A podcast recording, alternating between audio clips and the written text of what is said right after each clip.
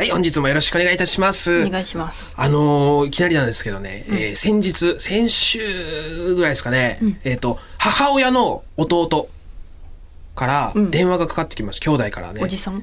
おじさんですね、僕からしたら、沖縄にいるんですけど、母親が沖縄の西表島出身でございまして、でそのおじさんも、そちらにいるんですけど、電話がかかってきて、元気かみたいな、見てるよみたいなことかなと思って出たら、そうじゃなくて、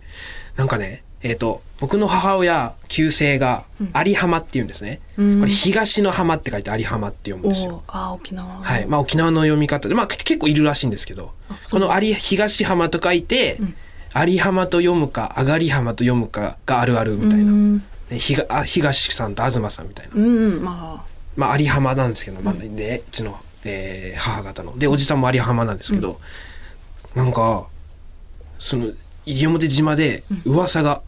飛び交ったらしくて、最近テレビに有浜さんの顔の系統の人がよく出てるっていう噂が立ったと、有浜さんの家の人最近テレビ出てじゃない誰かみたいな、なんか有浜さんみたいな顔よく見るわって言ってるのが僕で、だから要は、そんなことある、その顔の系統よ。だから僕が例えばね、沖縄の方言喋ってて、かつ有浜なのか分からんけど、沖縄だったら分かるんですけど、別にそうでもない、標準語と岡山弁とか出てもちょっと関西弁ぐらいの、沖縄なんか一個も出ないのに、有浜っぽい顔してるという理由だけでそのなんか噂がそれで発覚したらしくて、あれやっぱそうなんだみたいな、そのうちのおかんの息子さんなんだみたいな感じになったよっていうのを聞いてびっくりして、やっぱ沖縄ってすごいなと思って、その辺のなんかすごいね、文化が独特というか、だって、めっちゃ沖縄っぽい顔ですねって言って、あ、そうなんです沖縄ですっていうのはさ、なんか見たことあるじゃん、何回か。でも中野さんの顔って沖縄なんや、有浜顔なんや、あんま分かんないですけど有浜の顔してるらしくて、そうびっくりして、そんなことあると思って先日母親に電話したんですよ、それ聞いてから。こうやって言われたけどどう思うって聞いたら、有浜島だからそんなもんさみたいな、他はもうそんなに言うほど驚いてないというか、そうなんだみたいなぐらいなもんで、やっぱすごいなと思いつつね、ちょっとふと沖縄のこと思い出したら、なんかおかんにいろいろなんか話をね聞いてみたくなって、久しぶりに電話してね、いろいろ話してたんですけどね、なんかね、親のことってあんまその詳しく聞かない、聞く人もいるかもしれないけど、僕はあんま聞いてなくて、なんとなくは知ってますよ。小学校の時に親のなれ初め聞きましょうとかって聞いてたんで、なんとなくは知ってるんですけど、そんながっつり聞いたことなくて、初めて聞いたんですよ、本当にいろいろ。おかんの子供の頃どんなんだったんだか、まず初めに言っときます。母親がね、身長139センチなんですよ。めっちゃあれそんなちっちゃかったっけ？139。めっちゃちっちゃい。未だにあんまり会ったことないですね。40いってない人。すっごいちっちゃいんですよ。ちっちゃいって言われてる芸人でも145とかなんで、なんかチビシャトルとかでも145ぐらいなんで、同期の。で139なんですけど、母親がねバスケ部なんですよ。でその背の高いやっぱね、人が有利なイメージがあるだろう。で俺はここまでしか知らなかったよ、背低いのにバスケ部で、しかもバスケしてたらまず背も伸びそうなもんだけど、牛乳もめっちゃやっぱコンプレックスだから飲んでたらしいけど、伸びなかったという、ここまでしか俺知らなかったよ。でもうちょっと聞いてみたんですよね、まずバスケ部っていつやってたのって言ったら、もう中学も高校もバスケ部だったと。であ、そうなんって言ったら、中学の頃めっちゃ強かったらしくて、チーム、なんかその弱小チームだったんですね、もう学校自体が人少ないし、西表島です。西表島に学校が3つぐらいあって、小中学校なんですよ。もう小学校中学校エスカレーター式というか、一つのなんとか小中学校みたいな感じなんですけど、僕はもうそこの中学校いて、ほんまにもうなんていうの、ベンチ控えの選手もいないぐらいに少ない人数でチームだって、おかんの時で。本土石垣だったかな、どっかにマンモス校があって、30人50人ぐらいいるような、バスケのめっちゃ強いところに、で県大会とか2連覇したらしくて、おかんのチームがそのマンモス校とか差し置いて、でめちゃくちゃ強かったらしくて、その学校におかんの銅像立ってるらしくて知らんくて俺そんなん何それと思って、うん、そのいまだにそのなんとか小中学校のおかんの西表小中学校だったかなの、うん、校内におかんの銅像があるらしくて、歴史に名を残してるんや。当時136センチのおかんの銅像が、うん、もうなんか足折れちゃってるらしいんですけど、うん、そのなんかボール持ってるバスケットボール、うん、バスケットボール持ってるおかん銅像になってるのと思って、うん、こんなもう全然知らなくて、うん、知らないこといっぱいあるなっていうのでいろいろ聞いてみたんですけど、やっぱね、まあ沖縄ですからね、いろんな話はあるんですよ。その沖縄っぽい話とかおかんから聞いてね、でもやっぱねおかんを語る上で避けておれないのが、まあ、岩倉さんには何回も話したことあるんで、うん、断片は知ってると思うんですけど、まあ、馴れ初めね両親の、うん、これが独特で、僕が今まで知ってたのは、おかんが、まあ、17ぐらいの時におとんと知り合って、当時17、おとんが20歳、うん、でそこで知り合って、そこから1年経たずぐらいで高校を辞め中退して結婚して、うん、僕が生まれるという流れは何回もいろんなところでなんかちょこちょこ話したりとか、うん、親の話とかしてるんですけども、ここをちょっと詳しく聞いてみたいなと思って、うん、初めて聞いてみたんですけど、出会いは中3らしくて、もっと前、うん、17から15、うん、でおとんが20歳ですよ。だから、うん、まあ、ギリギリなんか分からないですけど、15と20歳でまず知り合う。まあでもね、まあまあお互いのね、そうそう。で声をかけたのはおかんからで、あ、じゃあ大丈夫か。おとんはまあじゃあとかないちょっと おとんは岡山大阪出身なんですけど、うん、あたり転々としてる家族で岡山と大阪の人なんですけど、で沖縄に仕事で来てて、おかんから電話番号聞いて、うん、そのまま2ヶ月ぐらいそこで滞在期間があって、うん、本当にその2ヶ月だけですよ、ここにいたの、うん、でそれも別にしょっちゅうなんかおかんは可愛らしく、そのおとんが働いてるところ、車で移動するところのルートとか知って、うん、朝早く学校行って校門の前掃除してちょっと待ち構えてみたりとか、うん、そういう感じだったらしくて、うん、でそのままおとん帰って、でまあ、電話とかして、うん、そのまま、まあ、結婚するんですけど、うん、そのだから2ヶ月いてね、うん、会った期間で、15で会って176で結婚するから、まあ、1年間ぐらい電話だけ、うん、1回も行ってないらしくて沖縄に、うん、会ってないらしい、1回も、2ヶ月だけ、しかもその毎日じゃなくて2ヶ月だけ同じ空間にいて、うん、その後1年ぐらいは電話で、しかもその電話もう10回もしてないらしいよ、うん、数回電話しただけよ。でおかんが高校、まあ、これ別件で高校辞めることになって、うん、辞めることになったわ、沖縄出たいっておとんに電話で言ったら、うん、じゃあ来いって言って、うん、そのまま飛行機で大阪行って、うん、おとんマンション借りて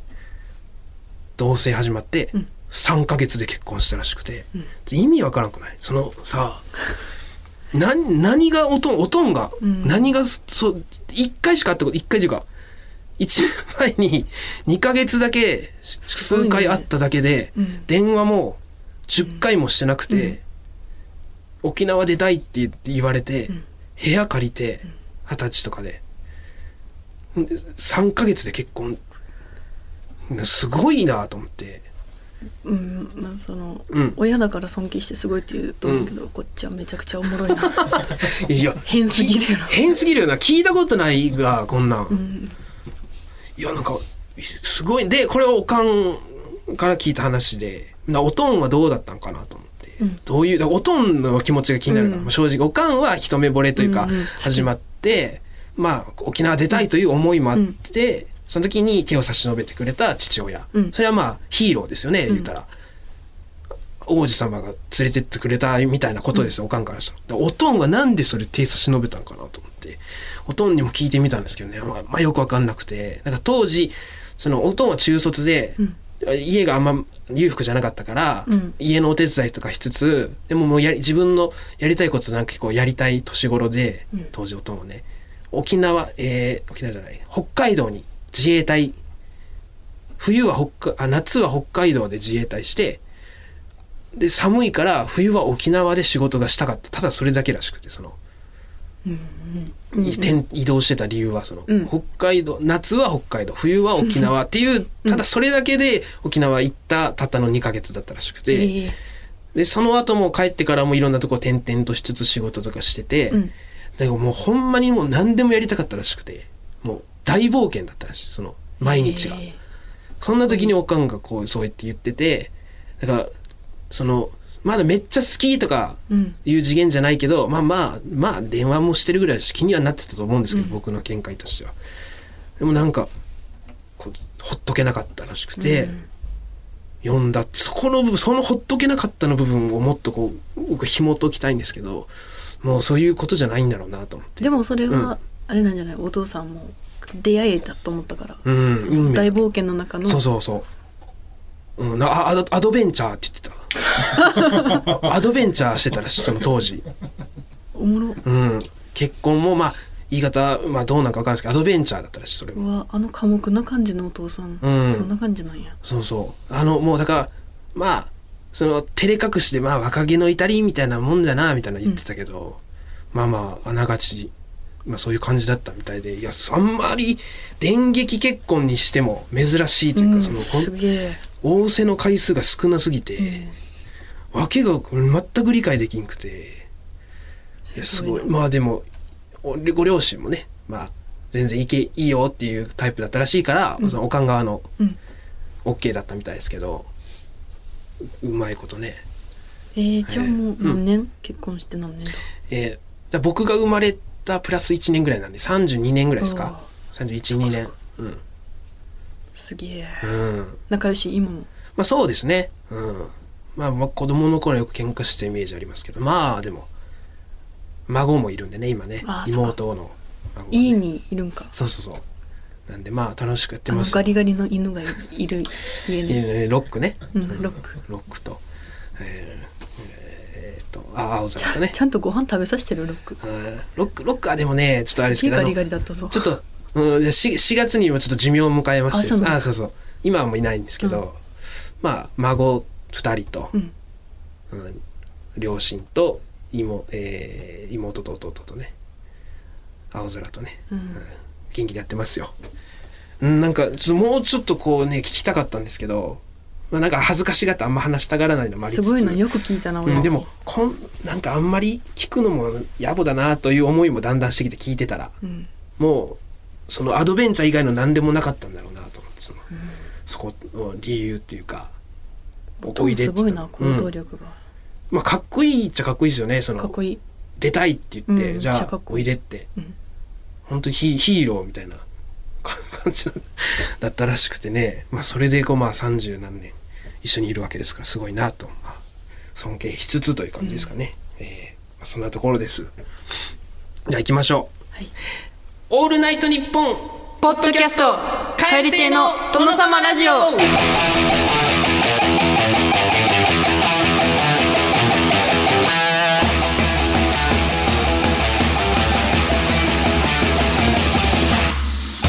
蛙亭の中野です。岩倉です。蛙亭の殿様ラジオ第60回目でございます。さあ今年も残るところ1ヶ月ですね、うん、ちょっとだから沖縄ね、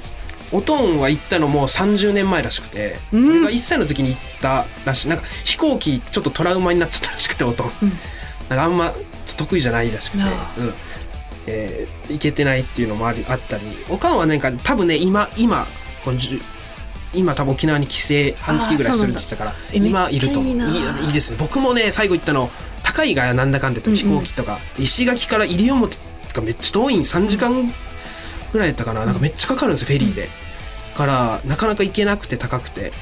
この最後に行ったの多分10年以上前なんで15年ぐらい経つかな、うん、行きたいですね。で行ってぜひとも銅像をね、うん、母親の見たいよな、めちゃくちゃ面白いな、親が銅像になってちょっとなんとかね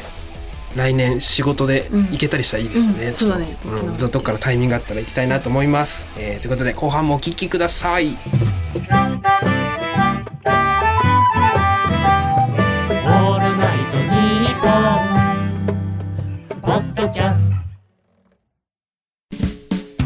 有楽町駅駅日比谷駅からすぐの吉本有楽町シアターでは人気芸人による公演を連日上演中。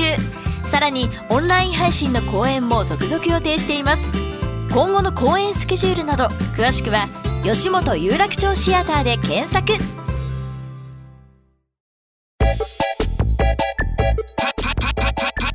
カエル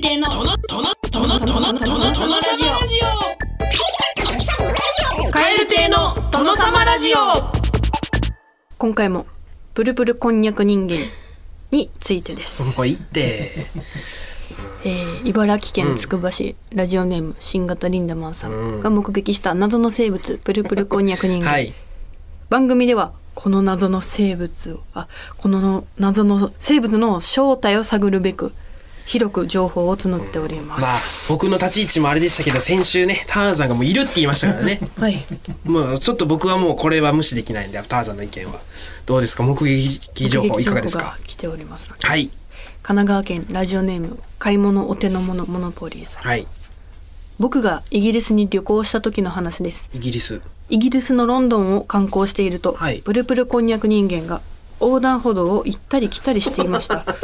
はい、不思議な光景だったのでしばらく見ていると、そうか、このプルプルはビートルズのアビーロードの真似をしたいんだなと思い、現地のイギリス人と協力して4人でアビーロードのように写真を撮り、プルプルこんにゃく人間は満面の笑みでその場を去りました。ちなみにプルプルこんにゃく人間は左から3番目のリンゴスターをやっていました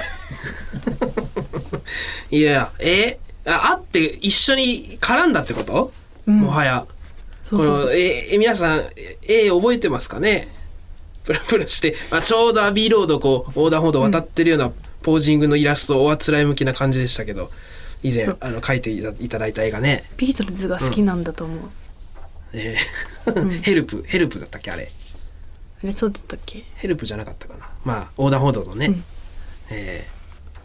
そうだからイヤホンつけて聞きながら、イヤホン、耳に、刺すってこと、こんにゃくになんてこと言うの、違う、耳乗せて振動で聞く、音の鼓膜の振動がもう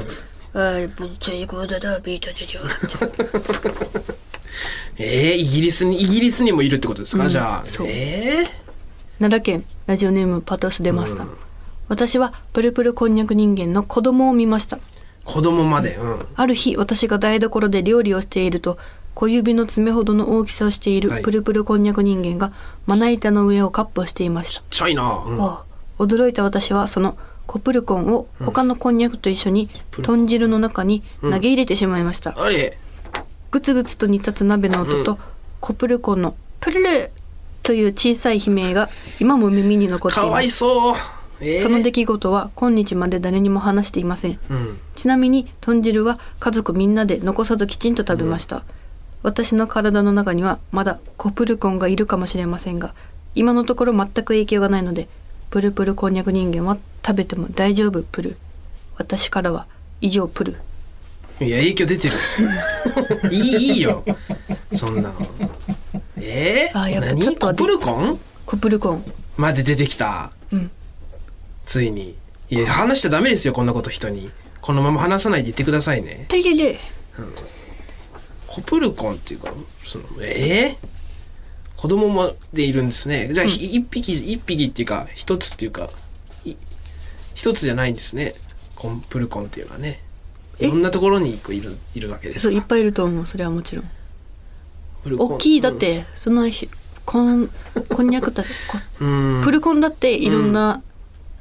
人がいるわけ。やっぱ身長高かったり、太っちょだったり。何目線それ？どういうこと？そりゃそうでしょ。当然だろうっていうこと、赤ちゃんだっているしさ、おじいちゃん、おじいプルコンじじいとかもいるわけよ、俺の時代はもっとプルプルしてたぞとか言って、そんなしっかりおじいさん、お前らはまだプルプルが足りないって、プルプルなのに頭固いですね、いや嫌だな、こういうのも言うの、北海道ラジオネームごまだれポシェットさん、プルプルこんにゃく人間、中野さん、岩倉さん、まさか本当にプルプルこんにゃく人間の存在を信じ信じているんでぷか、信じてない、そんなものいないでぷよ。多分見間違いでぷ、夜道であたりが暗かったか、うん、もしくはご本人にネプがあってプラプラしていたんだと思いますよ、うんうん、あれ万が一存在したとしても、うん、他人に危害は加えないし、うん、きっと普通の人間と同じで不器なラジオ番組にテーマメールとか送ったりしていると思いますよ。いや話入ってこんかったけど、いやプルコンから来てるが、もうもはやプルコンじゃん。本人がもういない、いないですよって言ってるよな。うん。いないことにしようとしてる。いないでぷよって。いないでぷよって。いないのかな。プルコン聞いてくれてるもん。かついないことにしようとしてる、バレないように。見間違いでぷだって。うん、いやまあこんなこと言いたくないけど、その文字でもうプってならんだろ、その言いたくないけどさ、そのプルプル本来はおはようございますって言いたくて声に出したけど、体がプルプルしてるがゆえにおはようございますプルってなっちゃうんでしょ多分。なんで中野さんはプルプルこんにゃく人間じゃないのに、うん、そんなことわかるんでぷか。いやそうなんですか。プって言いたくて言ってるんかな。こんなこと言いたくないんですけど本当は、まあ、ちょっと気になっちゃってね。ここをスルーするのもね、やっぱね。プルーする？スルーです。プルーするのすは言えるんかとか。北海道ラジオネーム、うん、ごまだれポシェットさん。目撃情報を募集しているのってプルプルこんにゃく人間ですよね。はい。しみしみ大根少女ではないんですよね。もういい、増やすな。しみしみ大根少女の情報なら提供できるんですけど。何しみしみ大根少女？うん。うん、いやそっか。あ、できるんですけどで終わりってこと？そうそうそう。ああ。いやいやいいですよ。しみしみ大根情報の少女の情報は。あ、その情報あるなら提供してもらおう。ぜひ。何？プルプルこんにゃく人間でもいっぱいなんやもう。いっぱいになってる場合じゃない、いっぱいになってる場合じゃない。しみしみ大根少女だって。いやよく旬でるんかどうか知らんけどしみしみ大根少女、これ情報いち早くもらった方がいいね。提供できるって言って、うん、もう言わないって言う前にさ、俺は当然いないと思ってるよ、うんうん、当然ねいないと思ってる、うん、けどいるんであればそれもう教えて今ねどんな感じなのかっていうのはまあ募集したいですけど、うん、そうでしょう、うん、しみしみ大根少女まで現れましたか。ラジオネーム、はい、お豆腐人間さん。うん、信じられないかもしれませんが、うん、私はプルプルこんにゃく人間と会話したことがあります。信じられないです。私はお豆腐人間なのでしょっちゅう頭の角が欠けてしまい、プルプルこんにゃく人間は自分と違って丈夫でいいなと話しかけたのですが、こんにゃく人間は、いやお豆腐人間、俺はこんにゃくと言われてブルブルだよと返されました。腹立つ会話。何そうなんだ、まあ、もはやラジオネームお豆腐人間だったもんな、うん、お豆腐人間さんだって。本名というかその和がで言ってくださったんですね、ラジオネームから。全然隠さずにありがとうございます。いやお豆腐人間まで出てきた自称。あ、やっぱ頭の角ってかけちゃうんだ、柔らかいから。そんなジョーク言い合うんですかプルコンと、うんどっちだろうね、絹とこんにゃく、うん、と言われてブルブルだよと返された。うわぁ、面白くもあるんだな。いやそんな、ちょっと信じられない。いや大丈夫ですよ、これ以上増やさなくて、うん、プルコン。ラジオネーム、うん、プルプルこんにゃく人間さん。もはや来たか。中野さん、岩倉さん、はじめまして。カエル亭のラジオでプルの話出てるよと友人から教えてもら いやプルって呼ばれてるの。実際にラジオを聞きました。プル呼びなんだ。コーナーまで作ってくださりありがとうございます。プルは今営業の仕事をしており、全国各地を飛び回っています、うん、田舎で育ったプルにとっては刺激的な毎日で、時には水分を失うこともありますが、このラジオを聞いて元気が出ました。うわそんなうおーじゃなくてありがとうございます。いやそんな感じなん、プルコン社交的というかすごく。もう見つかったか。じゃあ見つかった。住所もまあ言ったら書いてあるわけでしょ、うん、ラジオ結構見た目怖かったけどさ、大きい歯ギザギザでさ、うんうん、全国飛び回ってるのこれが、うん、来たの。さっきのプーしゃべりのやつは何だったの。やっぱ文字はちゃんとしてるが、やっぱりちゃんとしてるが。俺のこれあれじゃない、やっぱその可愛く見られたい時とかに使い分けてんじゃないかな、やっぱり。なんかこれが本物ってことね。うん。いや見つかったか、じゃあ。目撃情報とかじゃなくても、ね、いいお友達だね、うん、プル、うん、プルの話出てるよって教えてくださった。プルって呼ばれてるんだな、うん、はい。ということで対策本部として一定の成果は収めることができましたすごい、ターザンの占い当たったよ。だから、うん、いることとすればいたよすごいよできたので、うん、取材がもし来たらこう答えたいです。一言で言うとほっとしています。いや、あるけどそういう返しいいですよ。しかし、うん、新たな謎が。お豆腐人間しみしみ大根少女、まあ、出てましたね、はい、新しくね、新たな謎が出てきました、はい、でここのリスナーさんはこのラインの謎の生物の目撃する率が非常に高いいやいやいや、うん、いやまあ気はしましたけどですよね、うん、ということでプルプルこんにゃく人間については今回で一区切りとして、はい、うん、そうですね、新たにこんなコーナーを立ち上げます。謎はい、うん、あなたが遭遇した謎の生物の情報を教えてください。文章の最後はこれが私の目撃した〇〇の話ですで締めてください、うん、書き方は、うん、新型リンダマンさんのプルコンのやつでお願いします。シャープ56の配信をちょっと改めて聞いてみてください。だからこんな感じでしたって言って最後にこれが私の目撃したピラピラ平天人間の話ですみたいな名前で落とすってことね。落とす、うん、何を落とす、そういうことね。違う、落とすとかじゃないよ。何落ちとかじゃないから本当に目撃したことだから落とすとかじゃないよ。なんでそれが落ちになるの。つるつる卵人間ですみたいな最後に落とすってことね、うん、だから落とすじゃないっていう報告、うん、おでんってだんだんなんかおでんの具がこう集まってくるみたいな展開を望んでるってことねむちゃくちゃだよそれは。なんとかかんとか、ね、おでんの惑星おでんがどうのこうのみたいなまで見えたよ俺はそこまで展開が違う。だからそれでも本当にそういうのを目撃したらそうなんです。いやもうさ2021も終わろうとしてる2022に差し掛かったこの時代にさ、うん、こんなビッグフットを見たみたいなさこんなするカエル亭の殿様ラジオそれさ本当に言ってる中尾さん2022が始まるからこそだろう、うん、今まで隠していたものが出てきてんだろう、うん、もう藤岡弘さんですら信じてくれんよこれもうむちゃくちゃだよビッグフットとか。もうこれは年末に特番やるからいいってもう巨大アナコンダとかでもギリなのにさ、ね、特番組ましてもらうんでってプルプルこんにゃく人間とかであプルコン終わったんかもういいね、まあ、やるんですね、はい、はい、やらせてもらいます、うん、はい、こちらはコーナーのテーマ曲も募集します、はい、リスナー作曲家さんからの音源お待ちしております。また、うん、ちょっとなんか不穏な感じとか怖いやつがいいかなと、はい、いやダメですよこんなに募集したらぜひお願いいたします。すいませんね、お時間ある方ぜひご協力お願いします。お願いします、あ宛先はこちらです、はい、krkr@allnightnippon.com krkr@allnightnippon.com 件名は謎でお願いします。メールを送ってくれた方の中から抽選で毎週5名様に番組特製ステッカーを差し上げています。